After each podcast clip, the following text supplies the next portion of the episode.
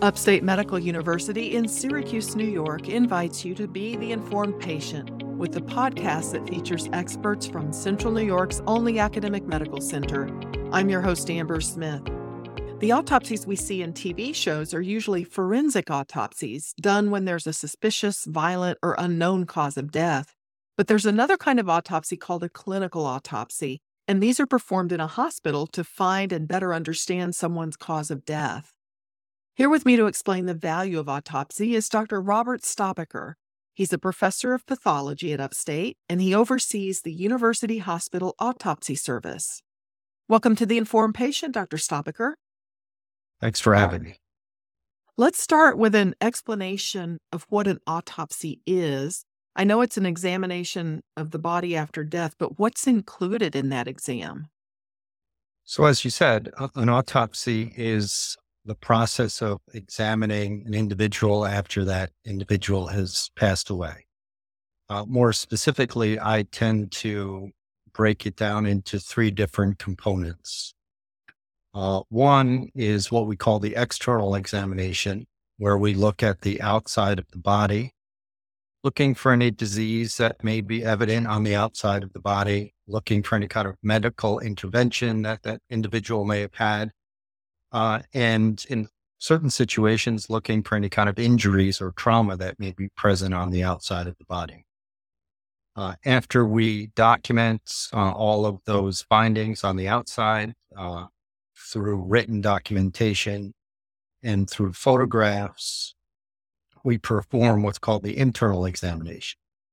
Uh, and that involves performing surgical incisions into the body and looking at all the internal organs, again, focusing on is there any disease uh, that's affecting different organs or the entire body, and documenting that through the course of the examination and also through photographs.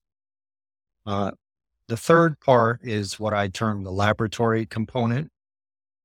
And that has a little bit of flexibility depending on the nature of the case, but it will frequently involve examining tissue samples under the microscope uh, because certain diseases, uh, let's say, for example, if someone has a mass that we identify in the lung, for example, it's important to look at that under the microscope. And through that means we can determine if it's A, cancer, B, some sort of infection, uh, and if it is cancer, we can then further classify the type of cancer that it may be. Just like would be done if someone has a biopsy when they're alive and it's sent to the pathology department and it's then examined microscopically to identify the, the type of cancer, if you will. Uh, in addition to that portion of, of the examination, the lab portion also might involve doing any kind of laboratory test. So, for example, if there's an infection, we may take cultures of that, that area to see what the bacteria is. Uh, or on rare occasions, we may collect blood samples for potentially toxicology testing, looking for the presence of medications or, or drugs. The toxicology aspect is really more something that's used more commonly in the forensic setting, as you can imagine. Uh, in most hospital related deaths, medications uh, or certainly illicit drugs are not really a significant concern in that situation. Uh, and so we do all three of those components that form an autopsy, ultimately with the goal of trying to establish why that person died, uh, or what we call the cause of death. And in most hospital based autopsies and deaths, that's a natural process. So, for example, it's some natural disease that might be heart disease, or it might be a stroke, or it might be complications related to cancer or some sort of infection. Uh, in contrast to uh, the forensic setting, where oftentimes those deaths relate to some sort of violence or trauma, uh, and that's sort of, at, at some level, that's one of the big differentiators between what you term forensic autopsies and clinical autopsies is uh, it, it's a different population that the autopsies are being performed on. So, for the clinical autopsies, which are, are mostly natural deaths, um, it, it sounds like you have a step by step procedure that you follow for each one. But how long does that take? It depends on the nature of the case. Uh, so there may be uh, very complex medical conditions that the individual has uh, that may be further complicated by prior surgery. So anatomically or during the pro- the physical process of the autopsy, it may be more uh, intensive with respect to the uh, dissection and, and identifying uh, diseases and, and organs and so forth. So I would say on average, it, uh, a clinical or hospital autopsy takes approximately two and a half to three hours. Depending on what you find, I'm assuming. Right. So is it the same for an autopsy for a child versus an adult? In general, yes. Uh, the, the, the steps that are taken uh, are are similar. Uh, you know that doesn't change. Uh, however, obviously, having a knowledge uh, of infant or, or, child anatomy is important, particularly when we're dealing with uh, neonates uh, or other disease processes that may have required some sort of surgical procedure, such as congenital heart disease or a disease of the heart that the child is born with. Uh, but the general process doesn't change. However, it's having a knowledge of what diseases children are more likely to have. And as you can imagine, most of the time, because these deaths occur in the hospital or the patients have been in the hospital some, for some period of time, there's lots of documentation as far as medical records and imaging. So x rays and CT scans that uh, give us a better understanding of what may be the issues related to that particular case that we need to focus on. So I know that you're in search of a cause of death, but when the deceased had a multitude of medical problems, how do you tell which of the diseases is the one that killed them? Well, that's a good question. Uh, and what, as I, I, previously described, as we go through all the different organ systems uh, in the process of performing an autopsy, uh, we see if there's pathology or disease in a particular organ. And some of that disease may be what we call chronic, or maybe something that we might expect in someone aging. Uh, and that may be different than something that is superimposed on that, that drastically caused a change uh, in their condition.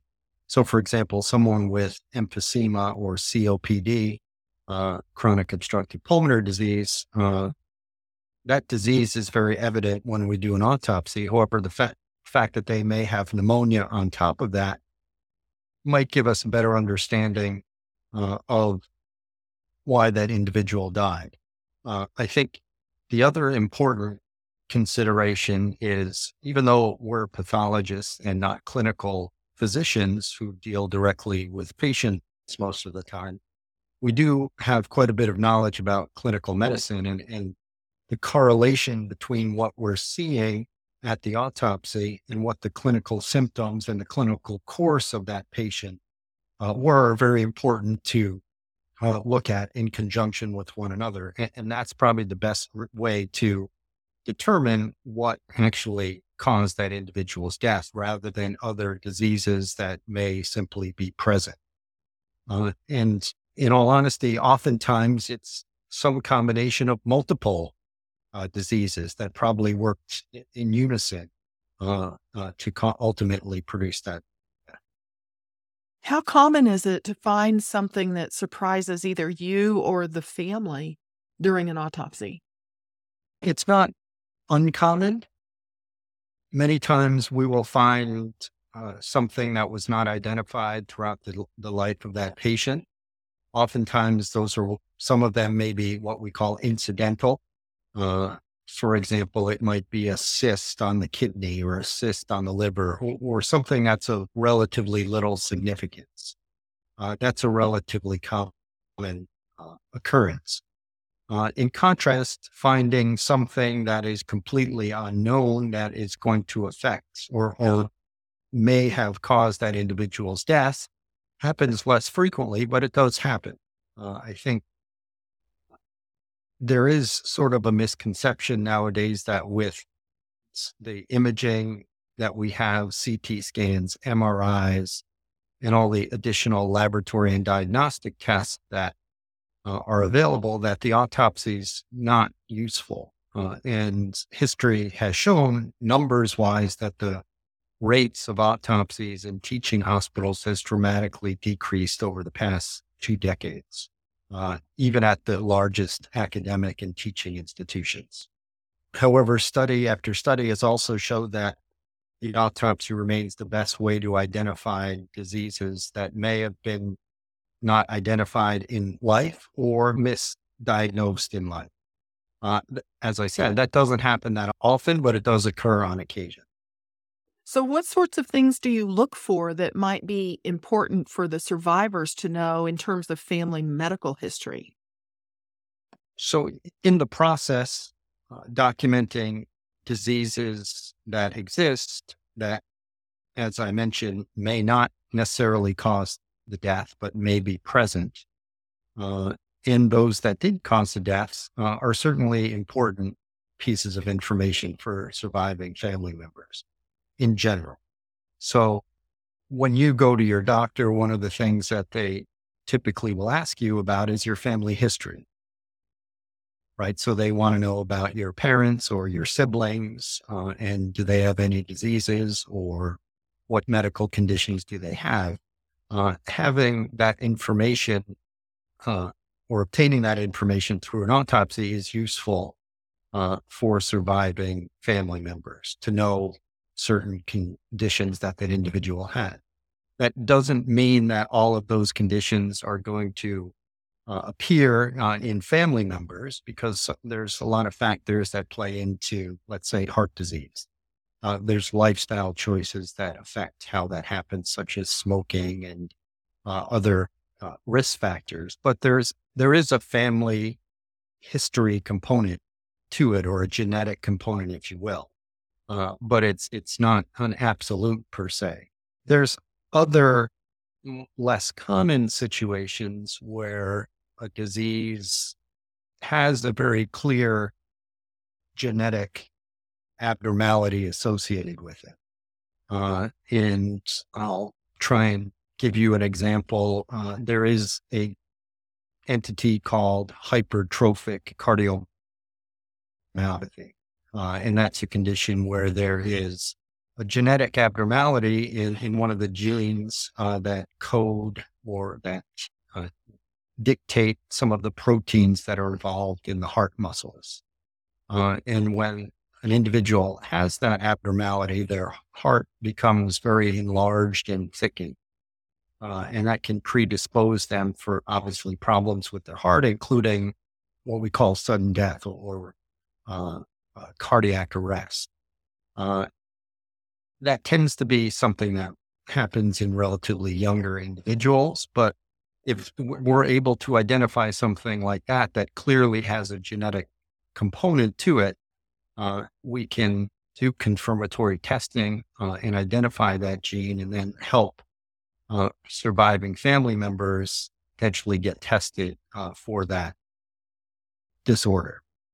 This is Upstate's The Informed Patient podcast. I'm your host, Amber Smith, talking to Dr. Robert Stoppacher. He's a professor of pathology at Upstate and he oversees the University Hospital Autopsy Service. Well, let me ask you a little more about the University Hospital Autopsy Service. Is this just for people who pass away in the hospital? Primarily, that's uh, what the autopsy service uh, does. Uh, relates to or involves individuals that die uh, at upstate or community uh, general hospital. Uh, however, uh, our policy is that if uh, someone was seen at any of the upstate hospitals within the past six months and dies outside of the hospital, let's say at a nursing home or a rehabilitation facility or at home, uh, then then we will perform the autopsy in those situations. Uh, we also do uh, a significant amount of what we call private autopsies that are from individuals not it, from the upstate system. And, and, those might be individuals that die in a hospital that doesn't perform autopsy examinations and they're interested in knowing. Or simply uh, in situations where the family wants to know more about the, the processes that uh, resulted in their loved one's death, but they don't have the ability based on where they where the death occurred or where they live to have an autopsy done locally.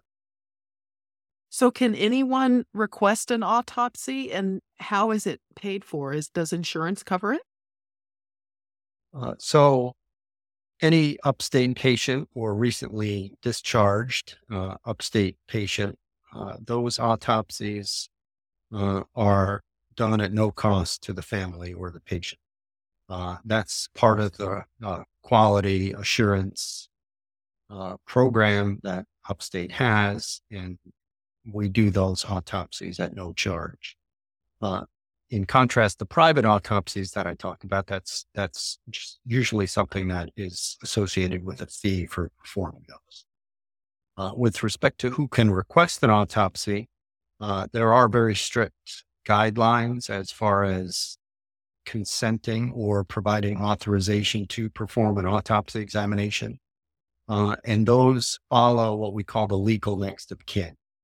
So legally, there's certain individuals that are your next of kin.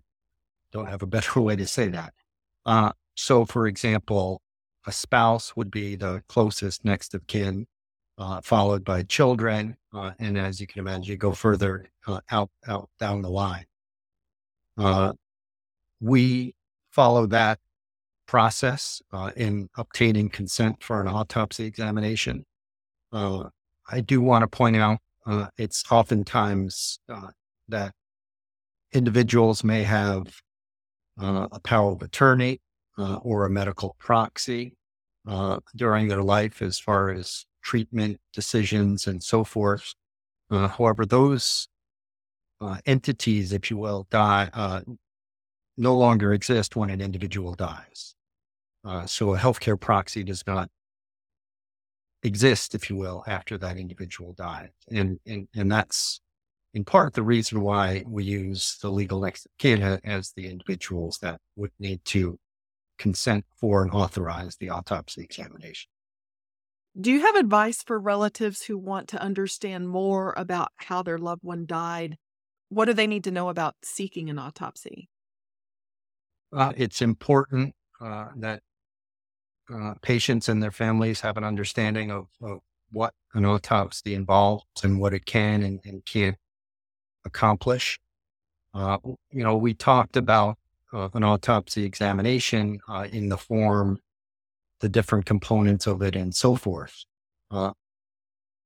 There are situations where we may do a limited autopsy examination. So, for example, in a situation where a family's concern is really focused on uh, if their loved one had dementia.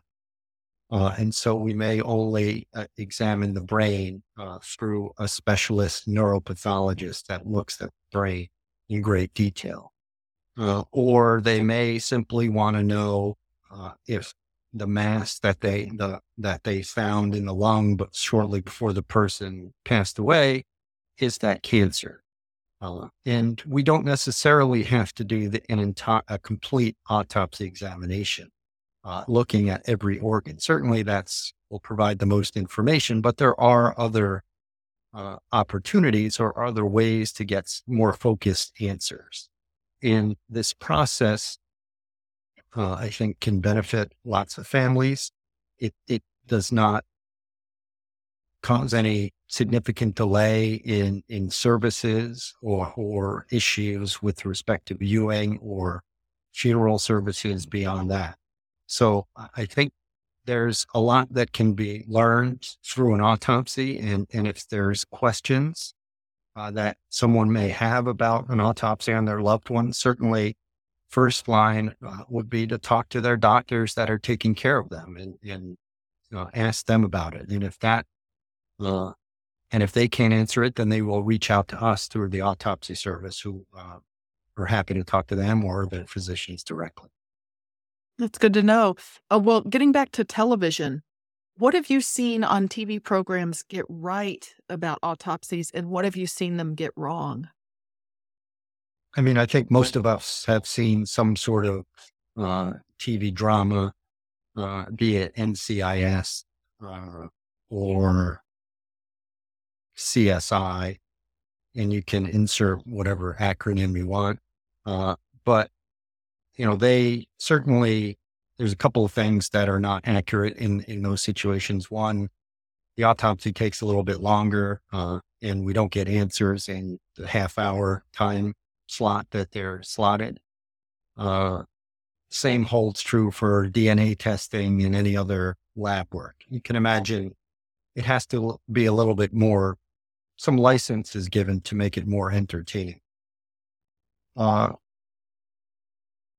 I think that the bottom line is the basic gist of what is done at an autopsy uh, is relatively accurate. I think there's a little bit of uh, license uh, taken to ex- allow people to explain exactly what happened based on uh, the autopsy findings when it's not re- quite like that in reality. So, for example, you'll freak, you may see on a TV show that the medical examiner looks at a body and says they died, you know, three hours and 22 minutes earlier, when in all reality, that's not possible. Uh, and so I, I, think it's a little bit sensationalized for obvious reasons, but the basic tenets uh, of the autopsy uh, aren't that far from the truth. Well, Well, thank you for making time for this interview, Dr. Stoppacher. Well, you're quite welcome. Thank you. My guest has been Dr. Robert Stoppacher. He's a professor of pathology at Upstate who oversees the University Hospital Autopsy Service. The Informed Patient is a podcast covering health, science, and medicine, brought to you by Upstate Medical University in Syracuse, New York, and produced by Jim Howe. Find our archive of previous episodes at upstate.edu/informed. This is your host Amber Smith, thanking you for listening.